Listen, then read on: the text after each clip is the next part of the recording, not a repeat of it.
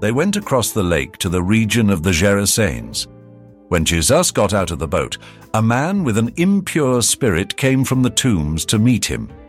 This man lived in the tombs, and no one could bind him anymore, not even with a chain. For he had often been chained hand and foot, but he tore the chains apart and broke the irons on his feet. No one was strong enough to subdue him. Night and day among the tombs and in the hills, he would cry out and cut himself with stones. When he saw Jesus from a distance, he ran and fell on his knees in front of him. He shouted at the top of his voice, What do you want with me, Jesus, Son of the Most High God? In God's name, don't torture me. For Jesus had said to him, Come out of this man, you impure spirit. Then Jesus asked him, What is your name? My name is Legion, he replied, for we are many. And he begged Jesus again and again not to send them out of the area. Large herd of pigs was feeding on the nearby hillside. The demons begged Jesus, Send us among the pigs, allow us to go into them. He gave them permission, and the impure spirits came out and went into the pigs. The herd, about 2,000 in number, rushed down the steep bank into the lake and were drowned. Those tending the pigs ran off and reported this in the town and countryside, and the people went out to see what had happened. When they came to Jesus, they saw the man who had been possessed by the legion of demons sitting there, dressed and in his right mind, and they were afraid. Those who had seen it told the people what had happened to the demon possessed man and told about the pigs as well.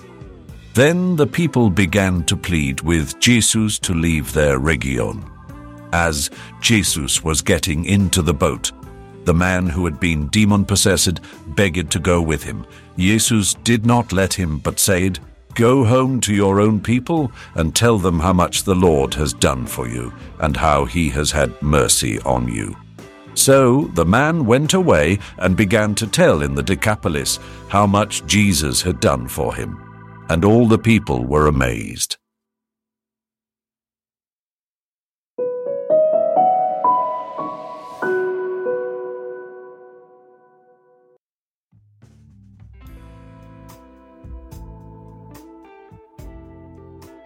Today's message is drawn from the story of the healing of the demon possessed man from Gadara as described in the Gospel of Mark. Before us is a tale not just of a miracle, but primarily of profound transformation from alienation and pain to freedom and hope. This story is not just a relic of the past, it's a timeless message about the power of transformation that God wishes to enact in each of us. But are we ready for such a transformation? Let's reflect on our own chains our personal demons can take various forms unhealthy habits, fears, toxic relationships. How often do we create these bonds ourselves, accepting them almost with resignation? The demon possessed man from Gadara, whom Jesus met, was enslaved by demons, isolated from society, and in tremendous suffering. But don't we, in our everyday lives, sometimes become prisoners of our own unforced will, isolated, cut off from others, from God, and even from us. When Jesus arrived, everything changed. His presence was like light in the darkness.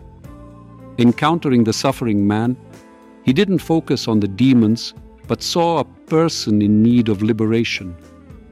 Can we in our lives look beyond our own demons to see in ourselves and others more than our weaknesses and failures.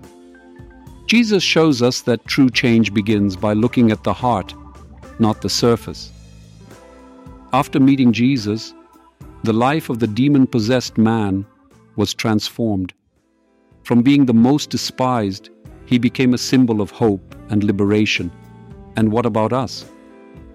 Are we ready for Jesus to transform our hearts into oases of new life? Are we ready to surrender our fears, our chains, and accept a new, better identity? Are we ready for an encounter that can turn our lives upside down? After all, Jesus doesn't come to reinforce our old patterns. He comes to give us something completely new freedom and the fullness of life. You est like the demon possessed man from Gadara who was healed and became a witness to the miracle. We too can become witnesses of this extraordinary transformation. I invite you now to pray. Lord, give us the courage to face our fears and challenges. Let your hope strengthen in our hearts, especially in the most difficult moments. Help us to see your light and guide us through difficulties and challenges. Gently remind us that with you we can overcome everything. Amen.